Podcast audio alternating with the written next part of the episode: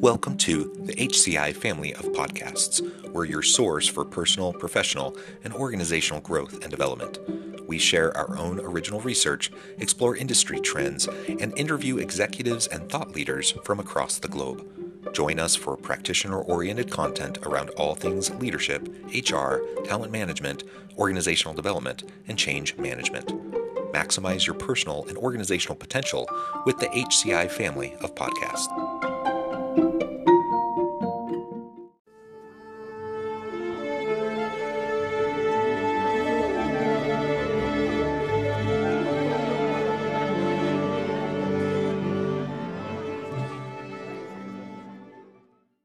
Jim Marshall, welcome to the conversation today. Thanks, John. Glad to be here. It's a pleasure to be with you. You're joining us from Arizona. I'm south of Salt Lake City in Utah. And today we're going to be talking about using septemics to help others at work. And this is a new term for me. So as we were preparing for this episode, I was just doing a little bit of background research into this. It's really interesting and fascinating. So I'm excited to explore this with you. And I think it'll provide listeners in the audience with some really great insights. As we get started, I wanted to share Jim's bio with everybody. Jim Marshall is a polymathic intellectual who has devoted over 50,000 hours to the study and practice of multiple dimensions of human potential and development. He received a classical education as an honor student at a Jesuit military prep school, was accepted into engineering school while still a junior in prep school, and attended college on academic scholarship. Anything else you would like to highlight by way of your background or personal context before we jump in? Well, I should say that I am the discoverer of hitherto unknown natural phenomena, which greatly aid in the understanding of people, from which I constructed a revolutionary practical philosophic system called septemics, and published it in the book, Septemics: Hierarchies of Human Phenomena. Very good. So, well, let's start with that then. What is septemics? Provide that in kind of in layman's terms, an overview and a description for the audience. Okay. Septemics is philosophical science based on the fact that many phenomena related to human beings occur in a sequence of 7 levels. Literally, the word septemics means of or pertaining to 7. Septemics comprises a collection of scales or sequences, each of which breaks down various human phenomena into a hierarchy of 7 steps. There are 35 such scales, each of which is unique, and together they span the spectrum of human experience, by which I mean any problem, dilemma, situation, difficulty, etc., that any person has can successfully be analyzed by one or more of these scales, usually more than one. Let's get into what some of these different scales are, you know, as we're trying to think about how this could be beneficial, why septemics is significant. I think it would be helpful to understand better what these scales are, because it's a big claim. It's a big claim to say, you know, that you can address any sort of human behavior and potential issue using this approach. So can you describe that for us a little bit more? Well, let me just tell you in a general way how it's beneficial, and then I can give you a more specific answer. Okay. I wrote this book to help people. I've had a lifetime of helping people. Each of these 35 scales provides the user with an infallible way of determining the salutariness or beneficialness of any group, individual, or activity. If the group, individual, or activity moves persons up the scale, it's beneficial or positive. If it moves them down the scale, it's detrimental or negative. So you see, I'm giving you a yardstick, 35 yardsticks for human phenomena. More importantly, just finding out what level you or another person is at on any scale is by itself enlightening and beneficial. Every time you correctly find a level, whether it's for you or for another, one always has a realization. That's one of the ways that you know you found the right level. And finally, once you know the actual level of a person on any scale, you can improve that person by moving them up one level at a time. All of these advantages represent major steps forward for society. Each of these scales is an axis against which to evaluate human behavior, and combined, they empower one to understand, predict, and manage human affairs to a degree hitherto unattainable by most. Now, as to a more specific answer, the best thing I can do is tell you the names of the 35 scales, which takes about a minute. Okay. And then you know exactly what subject matter is covered in the book. There are 24 individual scales, meaning they apply primarily to an individual, and 11 group scales, meaning they apply primarily to groups.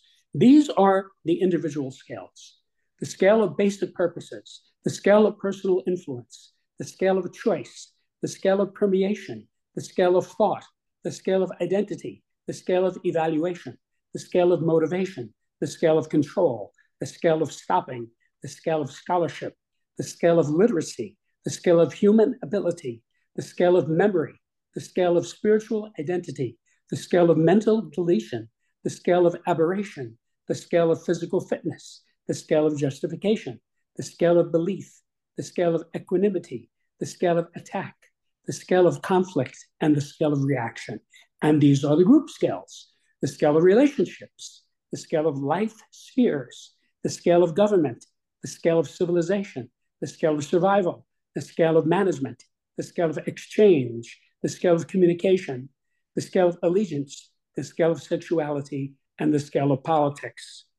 Any one of these scales by itself could dramatically improve the life of the reader. Very good. So maybe as an example, could you tell us a little bit more specifically about, say, the scale of relationships? Sure. Let's say you have a buddy who's having relationship problems and you want to help him out, right? This guy complains to you all the time. I don't know what I'm going to do about my wife. She's contacting a divorce lawyer. She kicked me out of the house, blah, blah, blah, blah, right? So this is your buddy, so you want to help him. So you say, Joe, come over here, let me show you something. And you open up the book to the scale of relationships and you show it to him. Now, what he's probably going to say is, you mean there's a scale of relationships? And you say, yes, this relationship that you've been complaining to me about for 6 months, where is it on this scale? He is going to want to know that because you're opening a door for him. Now, what's going to happen is, in a matter of seconds, maybe 15, 20, 25 seconds, he will find a bracket. He will look at the scale and he will say something like, well, I can see right off the bat that levels 1, 2, and 3 don't apply to us because we're having a lot of trouble. See, so he got it down to 4 already. So then you say to him, okay, look, go ahead and read the text. And then you'll be able to get this exactly.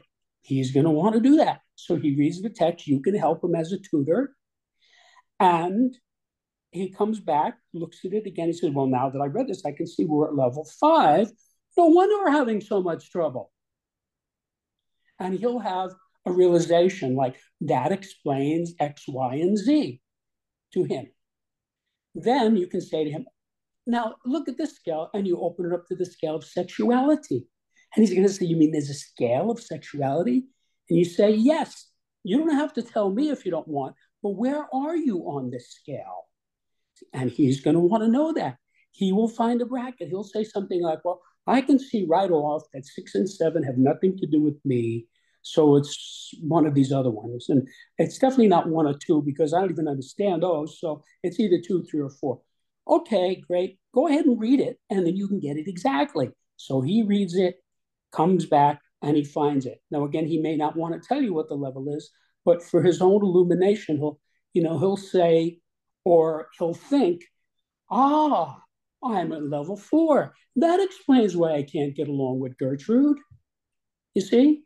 Now, I could keep going like this. I could give you another half a dozen scales because in a relationship, it's complicated and many scales are going to apply. Well, and maybe it would be helpful to understand the levels of that scale. Just as an example, with relationships, what would those levels look like? Well, I'd have to open the book and tell you what they are. Hold on a second. I think that could be helpful because I think anytime we have typologies or scales or kind of levels of development, I can find them to be very useful. And from a self-reflective standpoint, like you said, it's nice to kind of know where you might fit within a given typology. And then it gives you an idea of where you can go. But yeah, having a better idea of what those are would be helpful. Okay, so these are the 7 levels. I'm going to start at the bottom and bring you up, okay? These are the 7 basic types of relationships. All relationships fit into one of these, and if it seems like it's something else, it's a subset, okay? Level 7 is obsession, which is a fixation. Level 6 is enmity, which is hatred. Level 5 is disassociation, which is dislike. Level 4 is association, which is neutral. Level 3 is friendship, which is liking someone. Level 2 is harmony, which is love. And level 1 is unity, which is duplication. Okay, so yeah, so you're saying, I would think normally you would start at like level 1, move up to level 7. You're saying we tend to start at level 7, we move down to level 1 over time as we develop relationships with others. Is that correct? Well, every scale is unique. Some of the scales, most of the scales, everyone enters at a specific place. For example, the scale of evaluation, for example, everyone enters that at level 4. There are no exceptions. And then either you go up or down, okay? Some skills you enter at level 7, some skills you enter at level 1. Now, normally, one would enter a relationship at level 4, which is association. You start out neutral, right? Somebody says, John, I'd like you to meet Mary. Hello, Mary. See, that's the beginning of your relationship. You're neutral. Now, it could go up or it could go down. Right. Okay. Now, what's really important in these scales is that I have the correct order. And this is something that I know axiomatically to be correct from my lifetime of working with this. I'd like to tell you how I found this, because that will explain a lot to you viewers. So the story really starts when I was accepted into engineering school at age 16. Now, of course, I thought at the time I was going to be engineering physical things like airfoils, motors, gears, chemicals, or whatever. But by the time I had my bachelor's degree, I realized I wanted to engineer the human psyche, because that is the area of greatest unknown and greatest mystery. And more importantly, it's the area in which we as a race are failing miserably. 95% of the problems in industrialized society are because people don't understand people, don't understand the spouse, don't understand the son, don't understand the politician, don't understand the boss, et cetera, et cetera, et cetera. And this book solves that problem across 35 axes. So to make a long story short, I had a long career as a human development engineer, working one-on-one with hundreds of clients for cumulatively thousands of hours. As I was doing this, I started to notice, incidentally, that I could predict the outcome of the session. Meaning, a guy would come in to me with something bothering him, whatever it is. I can't keep a job, whatever it is, right? So we take this up.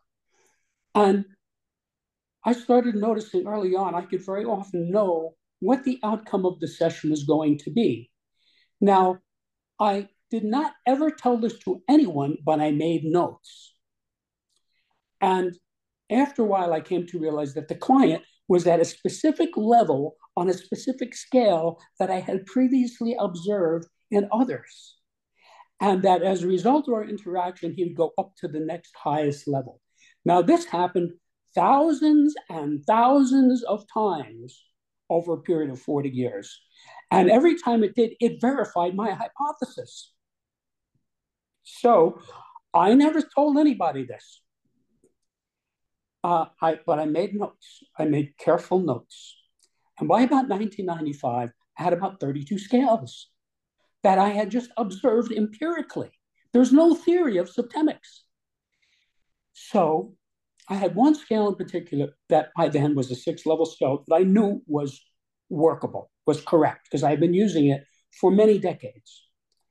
And I was pondering a difficult client one day, and I realized that that client was at a level on that scale that I had not previously observed. So it was obvious to me when I saw what that level was, where to insert it. When I inserted that 7th level into the 6th-level scale, the scale manifested mathematically, which is to say all of these mathematical data jumped out at me. Now, that is the whole point of mathematics. You start with a formula or an equation, and you coax data out of it. That is how Einstein found E=mc². That is what we do in STEM subjects. So when I saw this, I said, whoa, I don't know what this is, but whatever it is, it has to be natural law because it has mathematics embedded in it. So then I said, wait a minute. I wonder how many of these other scales are actually 7-level scales that had not been developed all the way because I wasn't developing anything. I was just helping my clients and making notes. So then, knowing what I was looking for, I studied these other scales, and in a short period of time, each of them went to 7 levels, and as it did, it manifested mathematically. So in a short period of time, I had about 32 scales, all of which had mathematics embedded in them. And I said, whoa, I think I found a new subject here.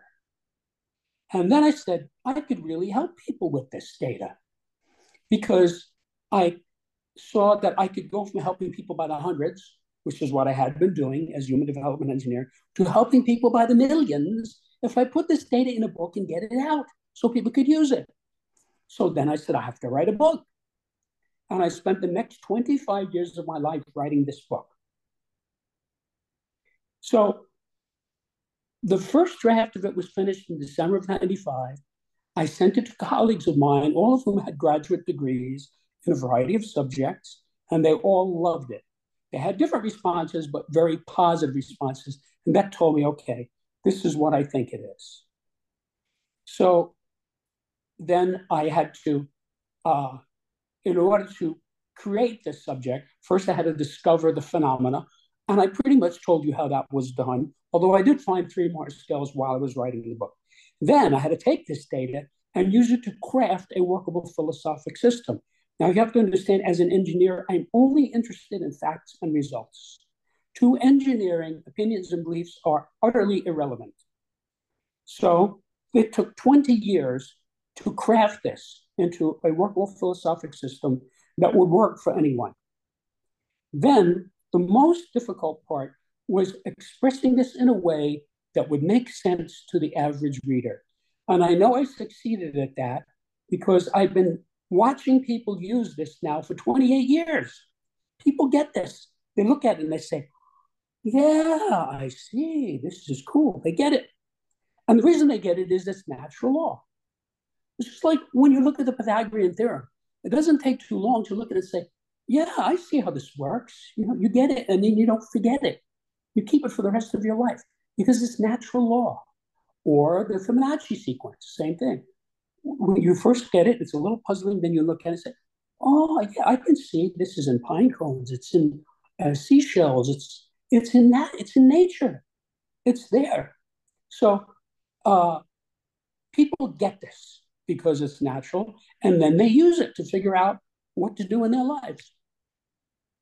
Can you describe, for as an example, you know, perhaps someone, like you said, many people have used this, have you read your book, have used these materials to help them. Let's focus in on the workplace here for a minute. Do you have any examples come to mind of individuals who have utilized this to enhance and improve their situation in the workplace? And if so, how so? Yes. First of all, as you might recall from my recitation a few minutes ago, there is a scale of management. Management is a synonym of organization. When you organize, you manage. When you manage, you organize. I have gotten it down to the 7 ineluctable functions of management. Anybody who's managing anything needs that scale because not only are the 7 functions there, they're in the sequence that they exist. And that scale dovetails with another scale called the scale of human ability, where when a person has an ability, it's at one of 7 levels. Now, it's significant if you're managing anything because you have to match the person's ability to the managerial level. For example, if a person is a professional, you want him to produce. You don't want to put him in an executive capacity, he's not up for that. However, if a guy's an expert, then you put him in quality control and he will get all the producers to do their jobs better. You don't want him to merely produce because he's an expert. So I'm giving you a tiny shred of what this is about. But if you look at these two scales, which dovetail, you'll see this is a major epiphany in the whole field of employment, human resources, et cetera, et cetera. Yeah, very interesting. And as I mentioned earlier, you know, there are lots of different typologies out there that are utilized in different settings, relationships and business, et cetera. So this sounds like another set of typologies, or you term them as scales, to better understand where we're at. It's a self-reflective tool to be able to understand where I might be at and how I can better interact with those around me. One thing that I'm always very cautious of is being too prescriptive or dogmatic with these types of typologies or tools. And so, you know, personally, let's take Myers-Briggs, for example, a common personality typology. So you get a quadrant and you find out where you're at in the quadrant. I think it's a really useful tool from a standpoint of self-reflection and just general understanding of where I might be at, but it's an imperfect tool. And so I'm not going to be overly rigid with myself. But one thing I definitely don't think is appropriate is for me to go around like analyzing other people and saying, oh, I'm this on Myers-Briggs and you're this on Myers-Briggs and therefore XYZ, you know, that becomes counterproductive and even potentially damaging to interactions and relationships. So I'm wondering how you make sense of that with your scales, with Septemics. I have cautioned everyone I have ever discussed this subject with, never tell the level of any person on any scale, whether it's yourself or another. If you find your level on a certain scale, don't go around telling people. That data is for you to use yourself. Or if you find somebody else, you don't have to tell the person. You see, every time you correctly find a level, you have an epiphany. You say, oh, now I understand why my parents can't get along, or something like that. So if you tell the guy, you are depriving him of that realization. So this is not hard to do. You show him the scale and you say, take a look at the scale. And you see, usually you're going to do this in a context that you already have some insight in. You know, like a guy is having trouble running his business, right? You show him the scale of management. Just say, look at this, Fred. And Fred looks at it and says, oh, this is cool, a scale of management, see? And if he reads the chapter, he'll see how this fits together like a Chinese puzzle, and he'll be able to analyze his business. You don't tell him, you let him figure it out himself. Yeah, I like this, the self-discovery piece. I think that's super helpful. That lends itself to greater growth and development of individuals as we go through the process of self-discovery. And like you said, you know, sometimes you're looking at it and you know, it's important when we hold a mirror up in front of us to know that sometimes we're going to see things that we didn't expect, and we have to learn to be comfortable in our discomfort. And so sometimes we could look at a typology, or in this case, the septemic scales, and we may not see ourselves in it, and we may be really quick to just say, "Oh, that doesn't apply to me." But we also need to just, if we're being really self-reflective, you know, then that's a healthy process to discover whether or not something applies to you, whether it doesn't, or if it does, and then you can set it aside ultimately if it really doesn't. But perhaps you'll find that it does in ways that you hadn't thought about before, or maybe you had been a little bit oblivious to before. So I think that self-reflective process is super helpful. Yes, I agree. Yeah. Wonderful. Go ahead. No, I was just going to say that the data in this book are vital for every human being, because every person is at some level on every scale. Now, you can ignore that data, but it's much smarter to use it. Read it and use it. It's just like the signage on the road. If you take your car out on the road, there's all kinds of signage that you are required by law to obey. There's a stop sign, no left turn, dotted line, solid line, speed limit, et cetera, et cetera. And if you don't obey those, you will get in a lot of trouble. There are hundreds of bad things that can happen to you as a result of not obeying the signage. This book is the signage across 35 axes. It tells you where the edge of the road is. And accordingly, it can help you to achieve your goals faster and easier by explaining what might otherwise seem to be inexplicable or random.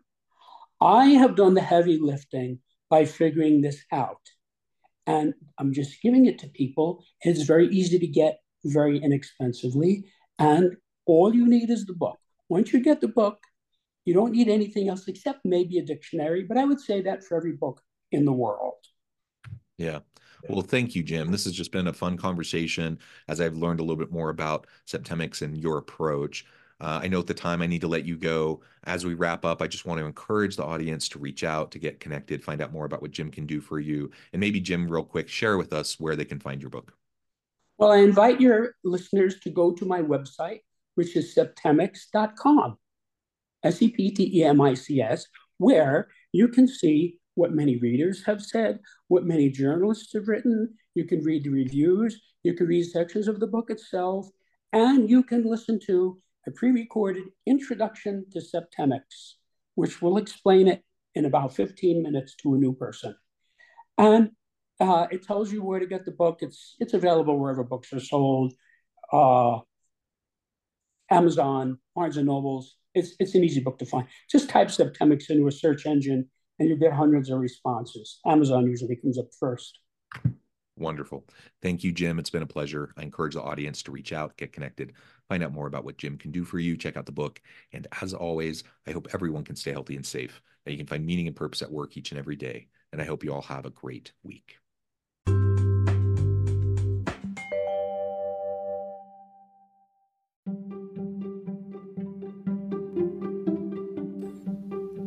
Thanks for joining us for this episode of the podcast.